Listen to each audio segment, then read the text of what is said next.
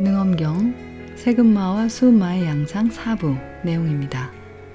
또 이러한 마음으로 지극히 연구하면 선지식의 형체가 변화해서 잠깐 사이에 까닭 없이 갖가지로 바뀌는 것을 보게 되는데 이를 일컬어 사특한 마음으로 인해 도깨비나 천마가 들린 것이라 한다.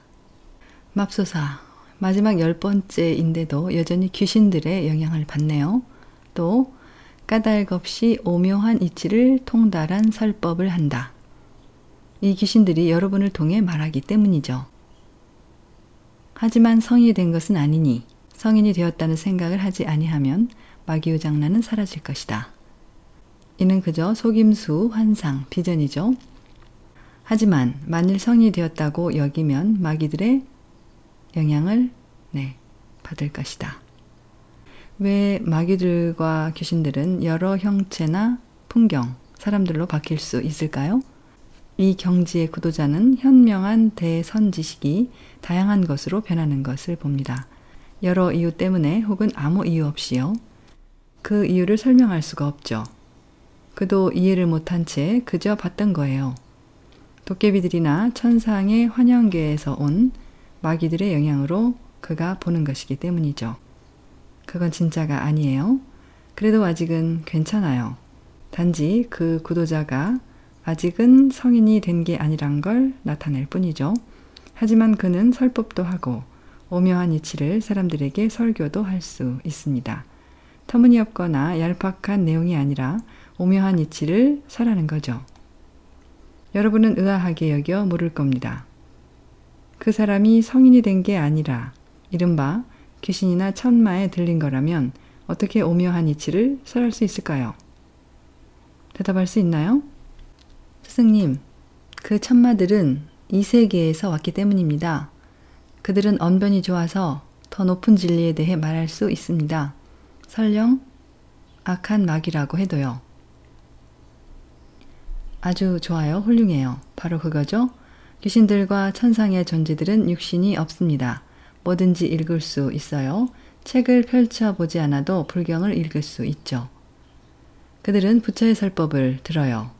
그래서 그들이 수행하지 않고 부처가 되기에 아무것도 하지 않으며 부처가 되고자 하는 영감을 받지 않아도 똑같이 말할 수는 있죠. 그래서 그 사람의 몸을 차지했을 때 그를 통해 말하는 겁니다. 앵무새처럼 되풀이하죠. 물론 모두가 부처의 설법을 다 아는 건 아닙니다. 하지만 그가 약간만 말해도 사람들은 말하죠. 와, 이런 건 전에 들어본 적이 없어. 와, 이 사람은 분명 부처일 거야. 어떻게 세상 모든 사람이 부처나 예수가 설한 진리에 대해 알겠습니까? 심지어 성경조차 모든 기독교인이 내용을 다 기억하지는 못하죠. 설령 그걸 읽는다 해도 전부 다 읽는다 해도요. 그들은 사무엘서나 출애굽기, 부활이나 시작 부분만 읽고 다 읽지는 않지요. 그래서 누가 갑자기 예수처럼 말하거나 부처처럼 말하면 제가 인들 보통 사람들은 생각하죠. 와, 이 사람은 이미 성불했어. 아니면 어떻게 저토록 놀라운 말을 하겠어? 그래서 듣기에 훌륭하고 현명하고 평온하구나. 하지만 구도자는 절대로 자기가 이미 궁극적인 성인 등급에 다다랐다고 생각해선 안 됩니다. 그럼 괜찮을 겁니다. 여러분이 아는 한, 에고가 여러분을 속이게 놔두지 않는 한, 여러분은 괜찮을 거예요. 계속해 나갈 수 있죠. 수행은 끝이 없습니다. 그러니 궁극적인 건 아닙니다. 귀신들은 그런 걸 다 알 수 있으니까요. 그들이 이해하건 못하건 상관없이 부처의 가르침에서 이로움을 얻든 얻지 못하든 상관없이요. 일부는 진리를 알지만 그렇다고 꼭 수행을 원하는 건 아니에요. 그들이 부처의 가르침 중 일부는 수행했을지도 모르죠. 천인이나 천신, 천국의 왕이 되려고요. 일부는 그런 걸 좋아합니다. 부처가 되는 걸 원하는 게 아니고요. 그들은 전체가 아니라 일부만 소화했습니다. 지난 일요일에 부처의 전생에 대해 내가 해준 얘기를 기억하죠? 8만 4천 년을 수행해서 그는 천국이 왕이 됐습니다. 그는 이미 지상에서 8만 4천 년을 한 왕국의 강력한 왕으로 살았습니다. 그는 세상에서 누릴 수 있는 온갖 것을 이미 다 누렸다고 말했죠. 그런데 머리카락 한 올이 휘어졌을 때 그는 식은땀을 흘리며 떨었습니다. 하지만 그는 살 날이 8만 4천 년이 더 있었죠. 상상해봐요. 근데 우린요, 열이 나겠죠. 아닌가요? 고열과 오한이 나겠죠. 하지만 우린 모릅니다. 인간은 그걸 모르죠. 오직 성인만이 알아요.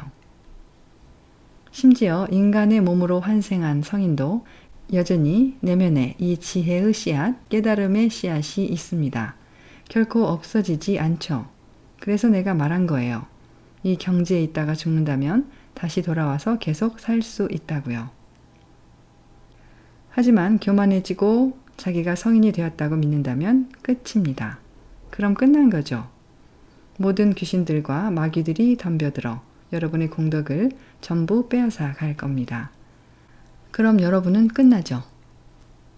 그래서 부처는 동물, 곤충, 인간, 그리고 천국의 왕으로까지 환생했었지만 그는 결코 잊지 않았습니다. 살날이 8만 4천 년 넘게 남았는데도 고작 백발 한 올에 두려움을 느끼고 걱정하며 몸을 떨었고 식은땀을 흘렸습니다. 수행할 시간이 너무 없어서 염려되었기 때문이죠. 8만 4천 년이 짧다니요. 8만 4천 년을 더 수행해서 그는 뭐가 되고 싶었을까요? 천국의 왕이 되고 싶었죠. 그는 친족들과 가족들에게 말했습니다. 나는 속세의 온갖 즐거움은 다 누렸다. 이제는 천상의 즐거움을 누리고 싶다. 그래서 가야 하는 거죠. 이젠 너무 늙었다는 거예요. 흰 머리 한 올에 늙었다고요. 수행을 해야 하는데요. 시간은 기다려주지 않죠. 그는 8만 4천 년간 수행해 천국의 왕이 되었습니다. 만일 여러분도 천국의 왕이 되고 싶다면 어찌 해야 할지 알겠죠? 흰머리가 한 올 나올 때를 기다렸다가 8만 4천 년 동안 수행해야 합니다. 이번 생에서 혹은 8만 4천 년 동안 계속요. 자, 천국의 왕이 된 후엔 어떻게 됐을까요? 공덕이 다 했을 때 그는 다시 지상으로 돌아왔습니다.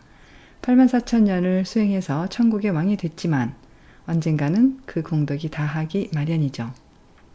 일부 천국의 왕들은 저절로 꽃들로 장식되는데 머리에 장식된 꽃들의 일부가 시들해지면 그들은 압니다. 오, 가야 할 때구나. 그럼 상황에 따라 다시 인간이 되거나 동물이 되죠.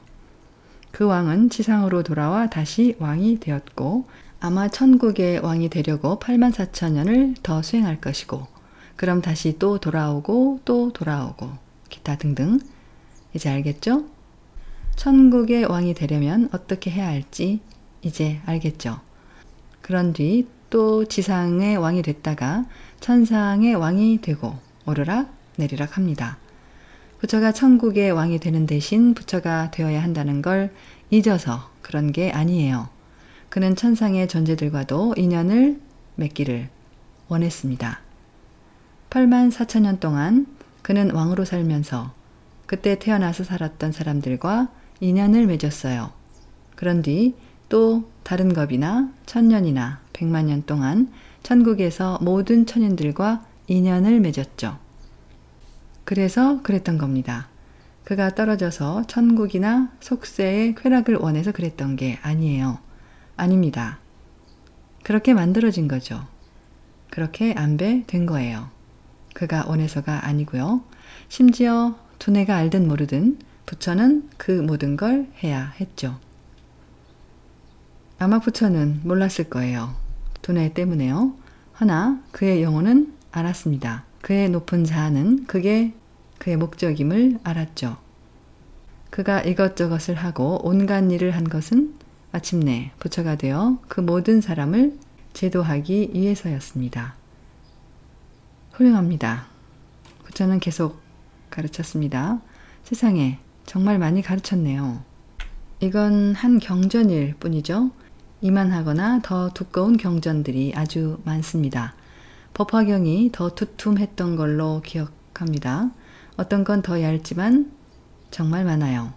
그는 오래 살았죠. 80대까지 아주 오래 살았습니다.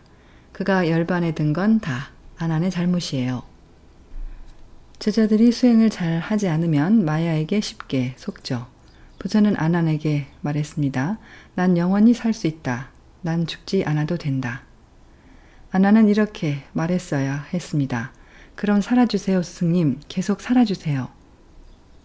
하지만 아무 말 안 했죠. 그는 아무 말도 못 듣고 아무 생각도 없었어요. 그는 대답하지 않았습니다. 부처는 두 번째로 말했습니다. 아나나, 나는 이러저러한 법문을 수행했다. 난 영원히 살 수 있다. 난 죽지 않아도 된다. 이번에도 아무 말 안 했죠. 보통이라면 그랬겠죠. 예, 세준이시여. 혹은 예, 열애시여. 뭐라고 말씀하셨나요? 혹은 무슨 뜻입니까? 아니면 그렇다면 머물러 주시겠습니까? 아니요. 이번에도 침묵했죠. 부처는 한 번 더 세 번째로 말했습니다. 아나나, 열애는 부처 자신을 말하죠. 그는 자신을 부처라 칭했습니다. 그가 범부가 아님을 아나니 깨닫도록요. 그런데도 못 알아들었죠. 열애는 즉 부처는 영원히 살 수 있다. 이런저런 수행을 했으니 죽지 않아도 된다. 세 번째도요. 아나는 아무것도 못 듣고 아무것도 이해 못 했죠. 그래서 아무 말도 안 했습니다. 세 번을 물은 뒤 부처는 더 이상 아무 말도 할 수 없었죠. 그래서 마야가 왔습니다. 마야가 부처에게 왔을 때 아마도 아나는 여전히 자고 있었을 거예요.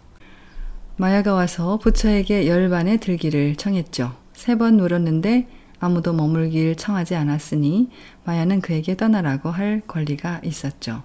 물론 마야는 부처가 떠나서 무척 기뻤어요. 아무도 더는 올바른 가르침을 주지 않으니까요. 이처럼 육신을 지니고 직접적으로 말이에요. 그러면 마야는 다시 사람들 마음을 통제할 수 있죠. 부처가 세상에 있었을 땐 달랐습니다. 그래서 예수도 말했죠. 내가 세상에 있을 때, 내가 세상에 있는 한 나는 세상의 빛이다. 빛이 있을 때 어둠은 네, 사라집니다. 빛이 사라지면 어둡죠. 어둠이 옵니다. 그래서 부처가 계속 말한 거예요. 열에 부처는 죽지 않아도 된다 아나나. 아나는 아무것도 못 듣고 못 보고 이해하지 못했죠. 졸거나 했겠죠. 그런 뒤 아나니 부처에게 뭔가 물었습니다. 아마도 이랬겠죠. 아까 뭐라 하셨죠? 부처는 말했습니다. 너에게 난 영원히 살 수 있으며 죽을 필요가 없다고 했다. 하지만 네가 아무 말도 안 해서 지금 마야가 와서 내게 열반을 들라고 했다. 아나는 큰 충격을 받았죠. 머리는 혼란하고 멍했고 눈 멀고 귀 먹고 벙어리였습니다. 그건 마야의 영향 때문이었어요.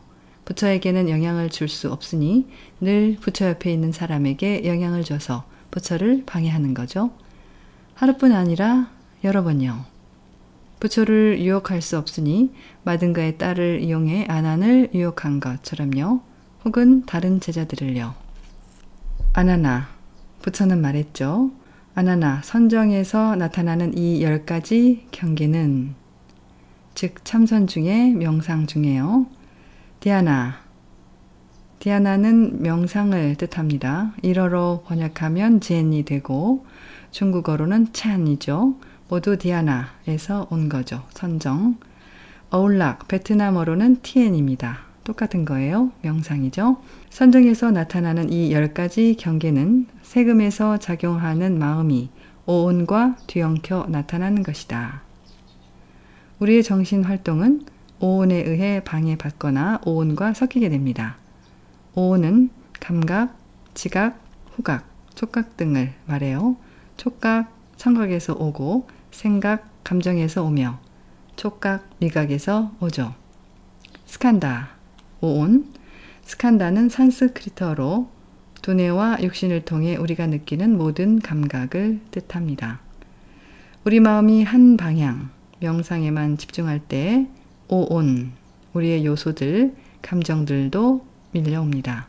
그들로선 갑자기 앉아서 아무것도 안 하고 그들이 이해하지 못하는 뭔가에 집중하는 것은 정상이 아니니까요. 그래서 그들도 다 나오죠. 뭔데? 뭔데? 뭐야? 그래서 앉아 있다고 늘 집중이 되는 건 아닙니다. 우리가 뭔가 가령 몇 분 전이나 어제 그 전날이나 막 일어난 일 같은 걸 생각하면 그럼 그 모든 생각이 형체화 됩니다. 모든 감정 등도 형체화 되지요. 그럼 처음에는 어떤 비전 같은 걸 봅니다. 오는 비전을 만든다고 한 내 말을 명심하세요. 그래서 부처는 말하길 이 열 가지 비전, 비전의 열 가지 경계는 우리가 집중할 때 나오고 오온도 역시 나와서 한데 섞인다고 합니다.